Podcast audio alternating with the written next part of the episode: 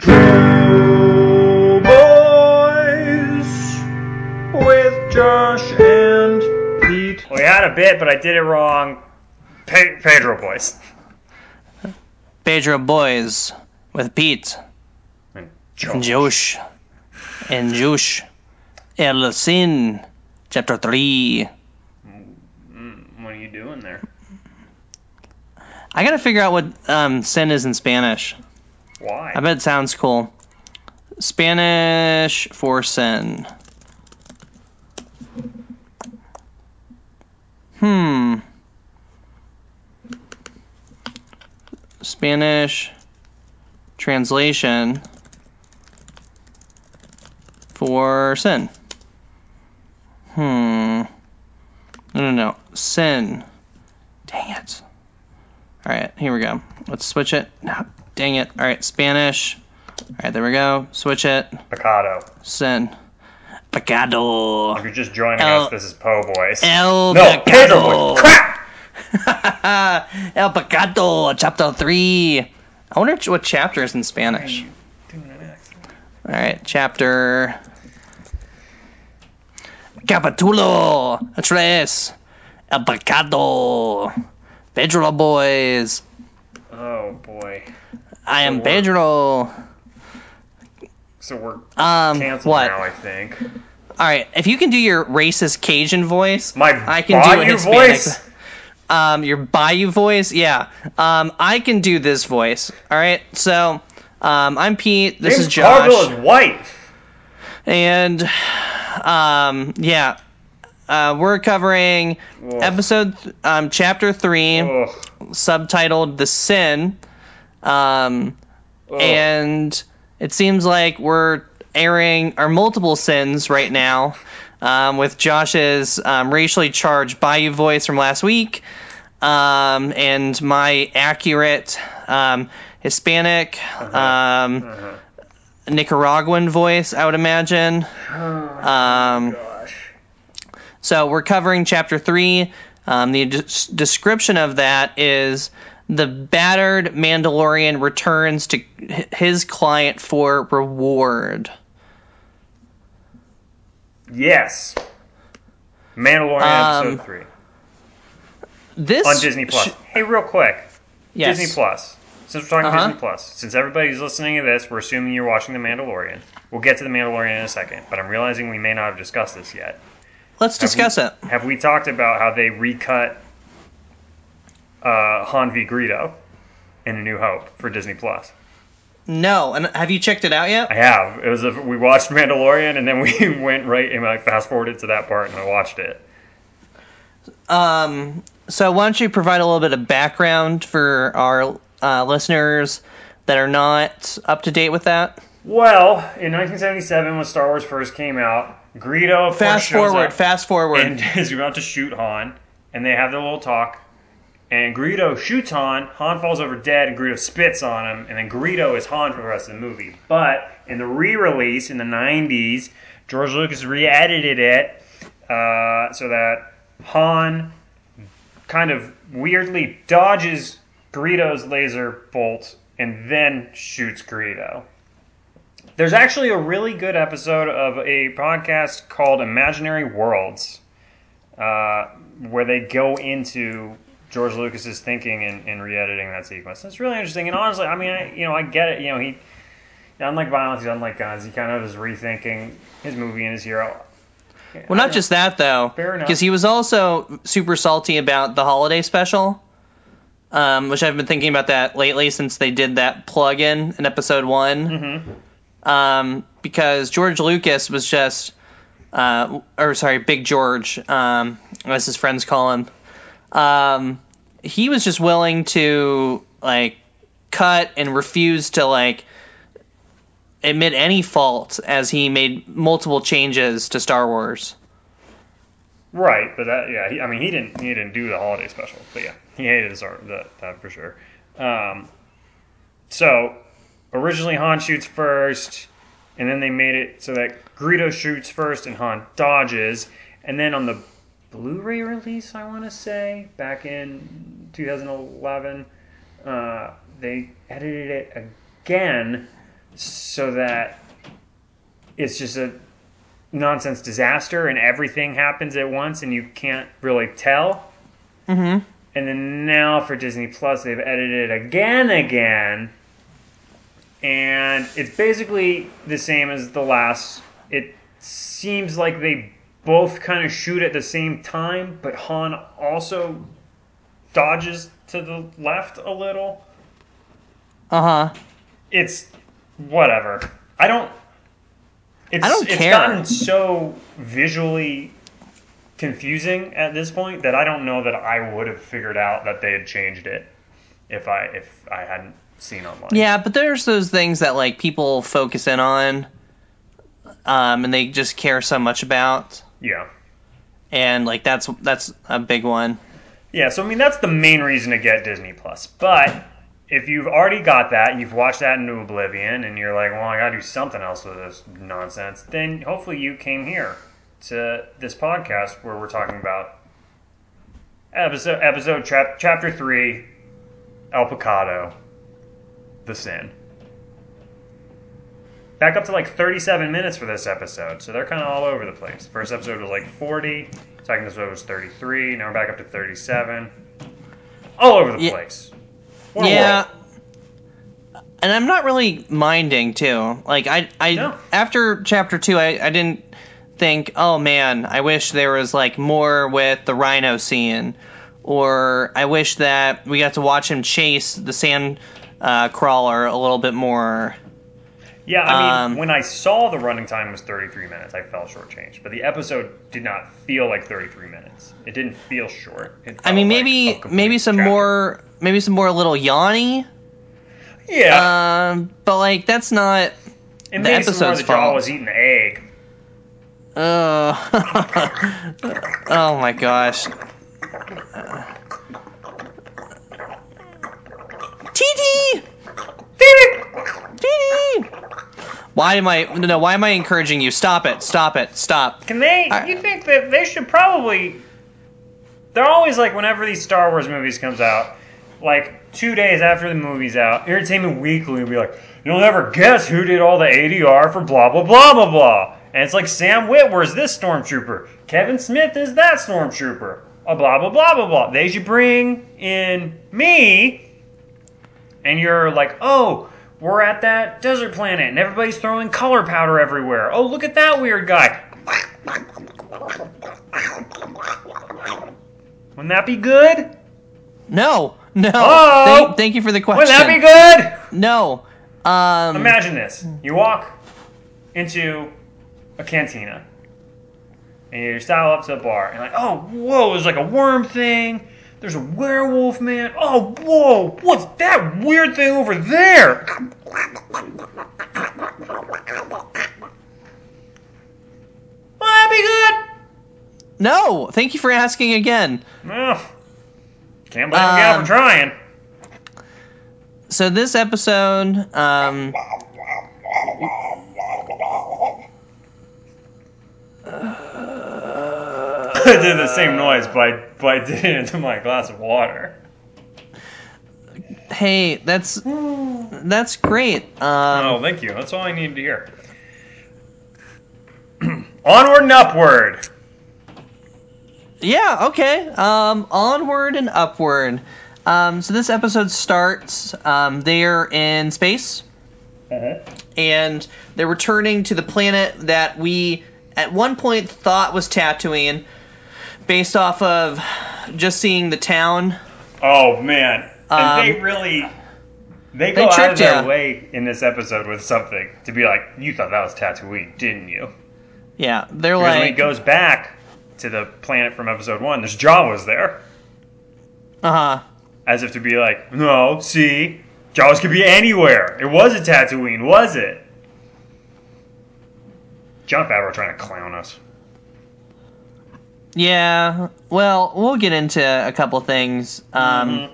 with this. Um, some influences that Jon Favreau had for this episode um, in a little bit. But um, I really enjoyed the little Yanni and Mando interactions. You know, little Yanni gets out of his um, crib And we get to see Um, him do it. Last week, he kept getting out of the crib. I was like, how's he doing this? Is he just falling on his face? How's he getting out of the crib? Got to see him get out of the crib. Kind of dangled down. It was great. Yeah, I mean it's I also wanted to see. it's also just showing too that like Mando is not a good dad, like but he's he's he's a struggling dad, right? Because like when you're a single dad, I would imagine, not that either of us are, that you buckle up your No. kid. You buckle up your kid. And he clearly didn't do that. Well, he got Um, the car seat. He got the car seat, but then you have to do, you know, you have to actually buckle little Yanni in, and he clearly didn't do that. Now, there there aren't the same dangers, you know, flying in space there as there are driving a car, but if I'm thinking like, hey, this is like the Razor Crest is obviously a, a real modern day minivan, you know, with like missiles and lasers and carbonite stuff. Um, why are you doing that? You know, you're a bad dad. You should probably give this kid away.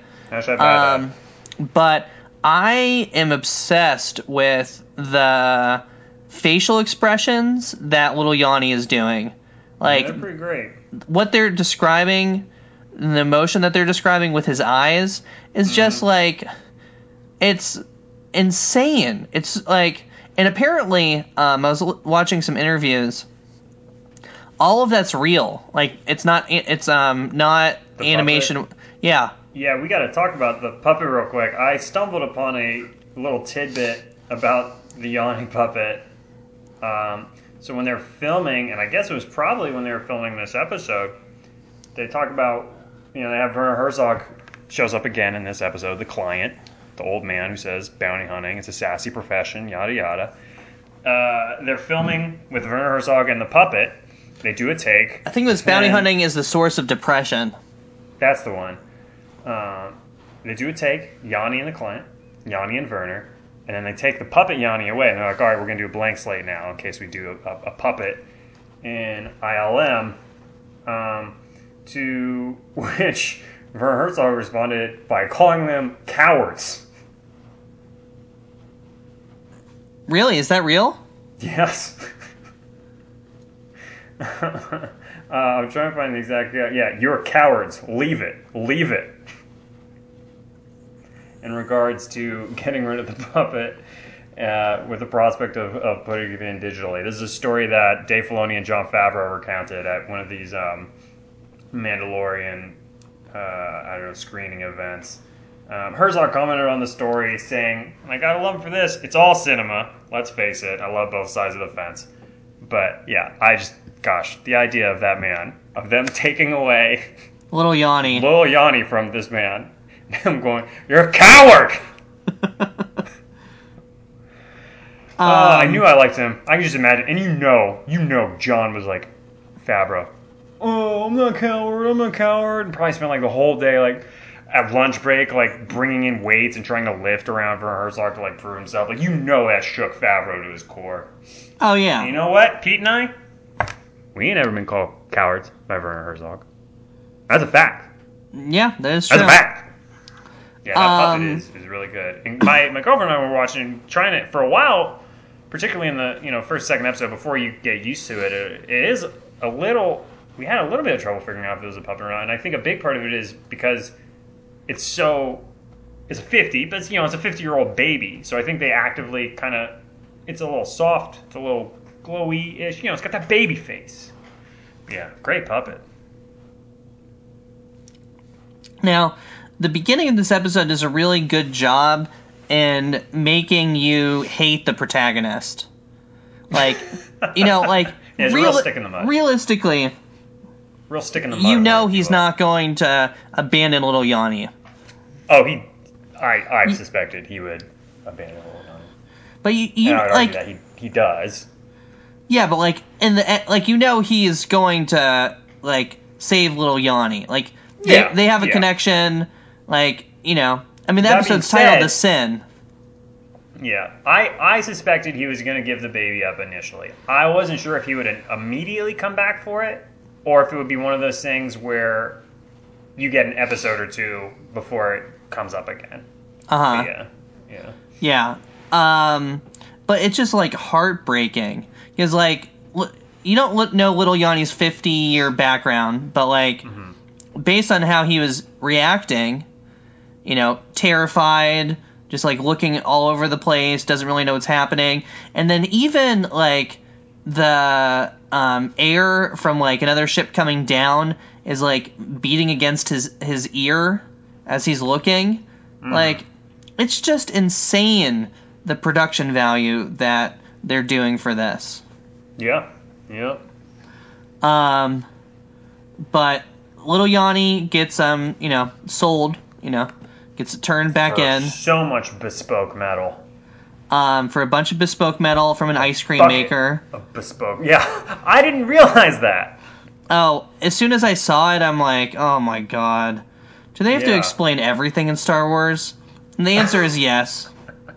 Well, and then another there's there's a back alley that he's sneaking through to get back to the ex Imperial guys when he's going to save Yanni. And in the background, in the back alley, there's a giant pole in the garbage, and it's the same type of like metal rod they used to try to prop the trash compactor up. Really? I didn't notice that. Unmistakable, unmistakable. Yeah, like when you see it, you'll immediately. I mean, there's literally a picture of you and I holding one at Star Celebration.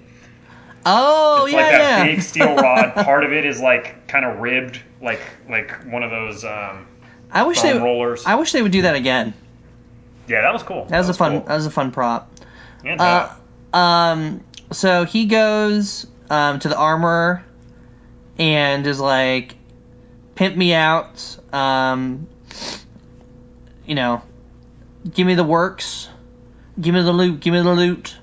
Um, and the armorer gets to work. However, um, there is a Mandalorian that's like, I can't believe you're doing this stuff with the First Order. The Empire did all these things and that Mandalorian, that kind of chunky, heavy set Mandalorian, um, was played by none other than Jon Well- Favreau. I don't know that. I don't think he was actually played by him. though. I think he was just voiced by him. Really? Okay. Because Yeah. I know the. I mean, you and I both know why he threw that in, that whole dialogue in. Which part specifically? The part where he's like, "Oh, you're hanging out with those people that like hurt us so much. I can't believe you would do that." Oh, yeah. I wasn't Um, sure if we were gonna get into that on air. Yeah, well, um, so first time listeners, um, we our feud with Jon Favreau goes way back. Um, Long-standing feud predates the podcast, predates the Mandalorian, predates the Disney merger. Yeah, Star Wars. um, it's a thing. Josh and I are friends with Dave Filoni, um, who he directed the first episode. He's a big animation guy. Um, Mm-hmm. He and Big Big George uh, George Lucas are super close. Yeah. Um, and Dave and He's Basically, George Lucas's dad. I think I got that right. and Dave and Jon are friends. So Yeah. um, we have kind of been in the same circles for a while. Um, Jon Favreau is just like kind of he's a sleemo, um, you know, a nerf herder, Mm-hmm. A real Uh, moof milker. a real moof milker, and he threw this one little line in as a direct shade to the Po Boys, um, because we um, historically will have this like little event um, that happens after Thanksgiving, um, a friendsgiving, and it is Mm-hmm. but not like you're thinking. Ours is cooler. yeah, it's it's um not just food, um, but it's also a workout routine. It's Mm-hmm. um, you know a, couple little mini conferences where we're talking about ideas, Yeah, marketing panels, strategies, Mm-hmm. Um, PowerPoint.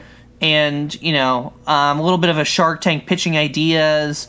Mm-hmm. Um, and it's really you know a who's who of the shakers and movers of the Star Wars universe um, are kind of there. And um, we don't invite Jon Favreau after um, the Dipped Fest party that we had, where he did not bring Mm-hmm. a chip, he did not bring a dip, and then he insulted um, the chips that we did bring, thinking that you can't use Triscuits as Yeah. Oh, a oh ch- Triscuit. Oh, oh, we could That's just bring not anything chip, to this. that's well, then chip. I'm glad I brought nothing, is what he tells me. to my face. yeah, At my party that I'm throwing with my friend Pete. yeah. To my face, he says this. Yeah, yeah. So we've had this feud going back um, predates the pod, And and it's hard because we're friends with Dave, and we're friends with Pedro Pascal, Yeah. Mandalorian himself. yeah, And quite frankly, I suspect that this scene where he says how he'd be working with them, blah blah blah blah. I don't even think that that was in the script. I think that that was something that was said on set. I think that's behind the scenes footage, IRL, nonfiction, that they were like, oh, we can work with this. So that's kind of why that whole scene about them fighting. They show the sword, um, the vibro bra- blade that's like, you know, moving so quickly that you really can't see the blade. Um, to explain, you know, um, the stabbing that happens later in the episode. Um, but I we did get. not notice it was a vibro blade. Oh yeah. Um, go back and check that out. That's cool. yeah. Because is it is that the same knife? Is it the knife he uses against the Yes. Mudhorn? Yes. No. Uh, yes. Okay. And the one he uses against the stormtrooper. Okay, good to know. Good to know. Um, we do get one of probably the best quote to date from the show. Oh, okay. Um, this is I, I the also way. think the best quote to date is in this scene. Oh, that that was not what I was gonna say. um, yeah, this is the way, Okay, um, which is pretty cool.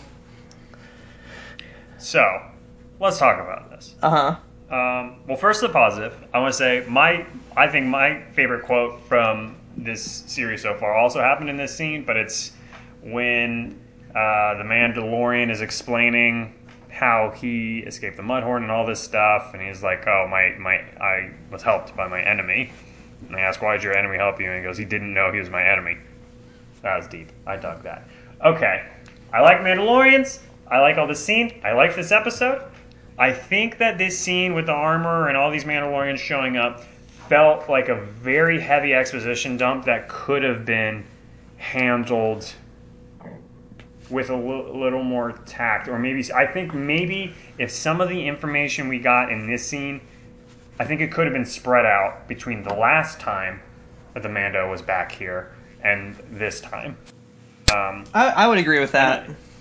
I and I, I, I hate to sound like a, a, a jaded little punk. To me, you know, just the way that everything was being introduced at once, it felt a little artificial. It felt like this conversation wouldn't be happening.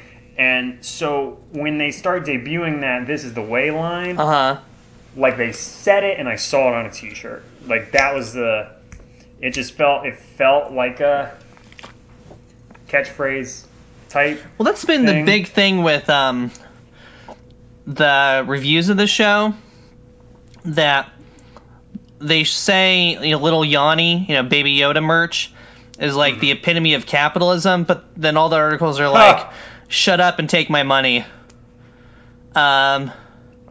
So I mean, they're they're clearly doing things to market this and to make a profit, but that's nothing that's you know Star Wars or Disney hasn't already been doing. Right. So it's like- and I- it's- I it's- argue. Yeah, go ahead. Sorry, go ahead. Well, I was just gonna. I you know I think there's always gonna be people that are gonna be like, oh, they did this just for action figures. If you're watching this show Uh-huh. and little baby Yanni shows up, though, see, so I'm not Jay because I I mean I didn't see Yanni and think action figure, doll, toy. You know, I mean we joke about like, oh yeah, there's gonna be tons of little Yanni merch at Star Celebration, but to me, I you know. Yanni to me doesn't feel like a cash grab or anything, and neither neither does this is the way. It doesn't. I I have no no belief that it was engineered to be something put on a T-shirt, but because this scene to me felt a little less than organic. I guess the thing I always like to say about stuff like this is I can feel it being written. Like I can I can feel that it was written. It feels Or that it was like a- it was a producer note? than- uh, no, no, no, no. Just like that, it feels like it's words from a script, not like a conversation folks are actually having. Uh huh. Um, like it was just so much information about their lot in life.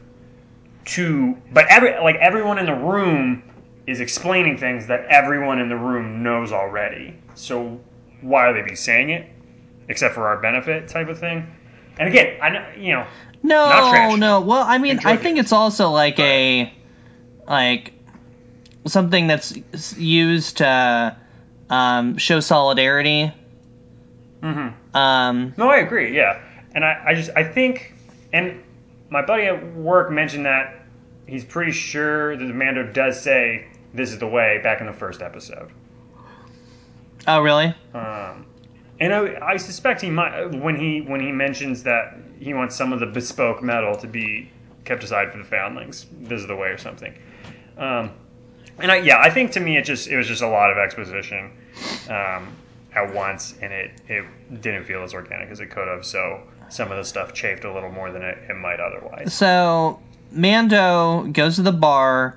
Um, it With his new outfit, yeah, with his new outfit. You know, better or worse than his old outfit. you know, outfit. and we've all done think? that too, where you know we've worked out and we just Mm-hmm. want to look good, feel good, and have people watch. Um, Yeah. And Yeah, I mean, I'll go to the gym and then yeah, I'm gonna walk around Home Depot for a half hour. I want people to see the work I put in. yeah, um, and that's I don't I don't do leg day to hide these getaway sticks. I do leg day to walk around Home Depot in little shorts. Everyone can see the work I do. yeah. Um, I think we're on the same page here. So um, everybody's like, ooh, and they're like, dang, and then some people are like, ugh. Um, but Wait, do you like the new armor more? um, yes. Okay. Um, I think it the color. I mean, he hasn't really changed it at at, at this point. Um, Yeah, it's all just silver. yeah. So it, he's like a walking like steal me sign. Um, because it's also like bringing like a new car or like having like the new iPhone into like a bad area. It's like bringing your new car into Home Depot, which I also do. If I get a new car, if I go work out, What have a Home Depot phone, are you? I Like, what shady Home to hang Depot are you at? I want all the guys to see my new stuff. Um, so Greef Karga's like, there's my boy. hamming it up. Carl Weathers knocking it out of the park There- in this. there's scene. my boy. So schmoozy. Feels like a record producer. He's on cloud nine. Oh yeah, that that's Yeah. that's really apt. A record producer, yeah. Yeah. Um, oh, my partner here, the Mando. Oh, and, and orating to the whole bar. Oh, here he is. Here's the guy. here's my best. Here's my best customer.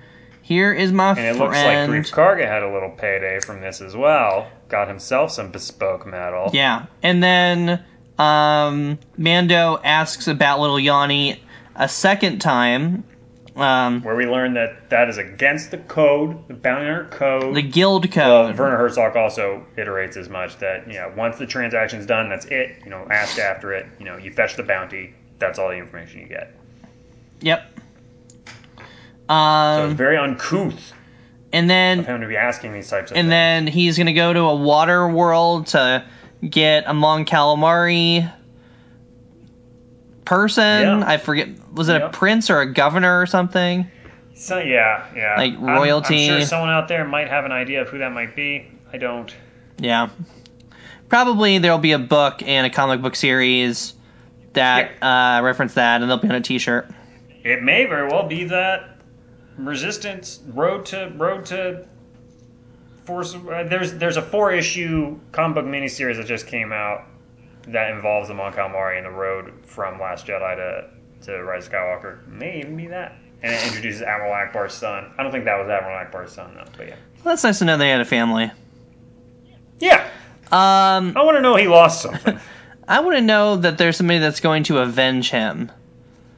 Sure. Um, so he goes back to the ship, and he's getting ready. You know, he's um, syncing up his Bluetooth. Um, and he takes the bounty that's the farthest away. he's like he's getting he's out here. checking his defroster so that he's at a comfortable temperature.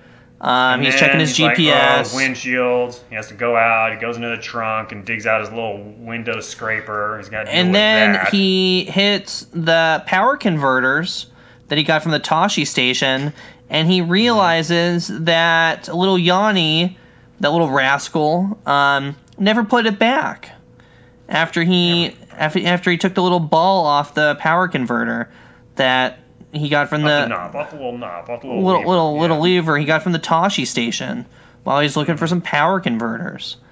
Um, and it's actually, I mean, I generally thought that the acting, and they Pedro Pascal's talked about this about the difficulty of acting without facial expressions. You know, you only have the helmet.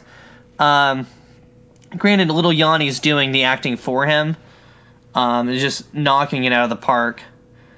Um, Yeah, you make a that you make a really good point. This scene is, is the perfect example of that. He really does communicate a lot with, with body language and the motion of the helmet. And yeah, he, he, he does exactly. He knocks it out of the park. yeah, so he is now like, all right, little Yanni, you mine now. Um, I And am, then the score starts thumping. yeah, and Stuff's about to go down. Um, he does a little scouting of the area, and then he checks the dumpster. Or does he check? Does he blow it up then check the dumpster? I don't know. Because he he he checks the dumpster and see that they threw. Oh, it's these are crib. Yeah, he sees little Yanni's crib, Yeah. and then he For sale, baby crib. um Used to belong to Yoda's little guy. And he Second is sort of sad like, let's do this. And then we watch um, a progression where we see basically the Mandalorian's entire weapon arsenal used as he infiltrates this um, base, um, which is really cool because the first two episodes we kind of see him get like beat up or outshined, right? Like the I, the Yeah. IG unit in that first episode does most of the heavy lifting. Yeah, and we see him get clowned by the blurrg. We see him get clowned by the mudhorn. Um, and and the point. Jawas. get- Mhm, Yeah. yeah. This is a really. I'm, I'm glad you mentioned that. Yeah, because like I said in the first episode, I, I appreciated that they didn't just immediately make him invincible, so cool you can't even stand it, dude. He gets clowned, and so now, yeah, I like that. Now he's finally able to, you know, he's not caught off guard. Here, he has time to plan. He shows up. He shows up. He comes correct. He knows what's up. Also, quick shout out to him ripping off the doorknob eyeball thing. That was great. Yeah, that was really cool. And the the you know it's the same as the thing that comes out of the door in Return of the Jedi. That thing. I'm pretty sure when he rips it, it screams. Um, yeah, probably. Pretty dark. Yeah, it's a dark show. Shout out to Deborah Chow, the director, who I think really knocked it out of the park with this action sequence. I, I any other director, for better or worse, I feel like you, you take your average Joe director into this, and I could smell it. I can smell. Some people say they have wig dar, where they can tell you know somebody's wearing a wig in a movie or something like that. Me, I got tracking shot dar. Okay, I can smell a mile away. Somebody's like, this one's gonna be a oneer. This one, hallway fight, single shot, 14 minutes. Here we go. Get ready. Any other director would have made that some sort of lengthy tracking shot, which is not bad. I'm not saying it's bad or good, but I think th- this different channel. And, and to be fair, it's I probably should have looked it up, but also the director of photography of this episode should also be credited. And in a perfect world, I'd know their name. Um, really interesting angles, really interesting take on the whole thing. Some great shots along the way in there. Yeah, it was, it was really cool action. It was done very well. Um, I I think that uh, my favorite scene is probably um, the scene where right after he gets a little Yanni, like there's a stormtrooper at either door, and then he's just like, "You're trying to shoot little Yanni? I'm gonna burn you alive." That was Yeah. intense. Um, like he literally had like zero remorse as he just wiped out guy after guy, and it's not like the show is making you like care about the stormtroopers, right? Like he like hurt the crib, and the guy was like, "You watch it." Um, so you're fine with him just killing mindless stormtroopers, but it was, I mean, it was super cool, and um, we end um, the final scene with a major shootout. Um, after he leaves the tracking, um, what's it called? Not a tracking chip. The fob? Fob? Is it fob or fog? Fob. Um, starts is live again, and the whole guild basically, Yeah, the whole bar the whole up. guild like surrounds him. the code now. Yeah, So Greef Karga and everyone else is, is after him. yeah. Um, and We get straight out of a western here. Greef Karga and all his men show up. He's utterly surrounded.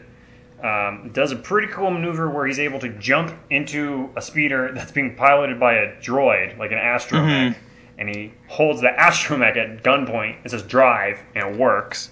I like that quite a bit. But then that speeder gets taken out, and he's essentially in a wagon surrounded by more firepower than he is ever going to be able to deal with. Yeah. And um, some cool things. Um, we get to see his rifle again. Um, we see we get to see that Greef Karga has never actually seen the Mandalorian in action because he's like, that's an impressive weapon. Um, and um, he's just basically surrounded. That scene where it's like, you know, he thinks that's all is lost, and he's just like staring at little Yanni. So good. Um, and then he gets bailed out by um, his His friends. his it's more relatives or like his like gym Sure. club members. Yeah. Well, so all the Mandalorians, it's it's great. He's down on his luck. He's gonna die. He's looking a little Yanni in the eyes. This is it. This is the end. And then, so many Mandalorians. Oh my gosh, shooting everybody. And who should show up? Big giant minigun. It's the bully that Jon Favreau was, and they were in a fight, and they don't get along. And after all the smoke clears, so many bullets. And he looks at this guy, and these guys were in a fight. They were gonna kill each other. They were gonna kill each other earlier today. And they look at each other, and he nods, and the big giant Mandalorian goes, This is the way. and Mando nods and goes to his ship. He flees. Um, we get a nice But Greef Karga's waiting yeah, for we get a little interaction with Greef Karga. Um, you find out that Greef Karga is not the head because he's the big bad, um, because he gets clowned immediately. But it's there are no hard feelings. Um, the Mandalorian uh, doesn't have any interest in killing this guy who he thinks is his friend. He just shoots the Beskar. Uh, I don't know that he knows he's shooting. Oh no, Beskar. he makes a point um, where in the bar he shows where he's keeping the Beskar. Yeah, Right. But that scuffle, there's fog. He's running. He's grabbing his There's pistol. fog. It seems There- very. I don't know. No, I think I don't know that he meant to. I think it's I think it's pretty much assumed that he's skilled enough Hmm. that he would uh, he didn't mean to kill him. maybe. So, um, he ends up getting out of there. Um, he's now on the run from the guild. And he establishes. He does establish before leaving that because the Mandalorians all show themselves to help him, they have to leave because in this huge exposition dump of a scene, we also learn that their Mandalorians are kind of like hardcore refugees who are also on the brink I of guess, um, still kind of extinction. Yeah, Yeah, well, they say like we don't go out in numbers. We only go out like one at a time. We're not in groups. which is weird because Um, the end of Star Wars Rebels, it, you're led to believe that Mandalore is being reestablished. We're trying. Yeah. yeah, yeah. But then you know something called the purge happens between where we leave the Mandalorians at the end of Rebels and now. There's a, a purge that it, it you know I thought maybe they were just referring to the Jedi purge, but it seems pretty clear that they are not. Yeah.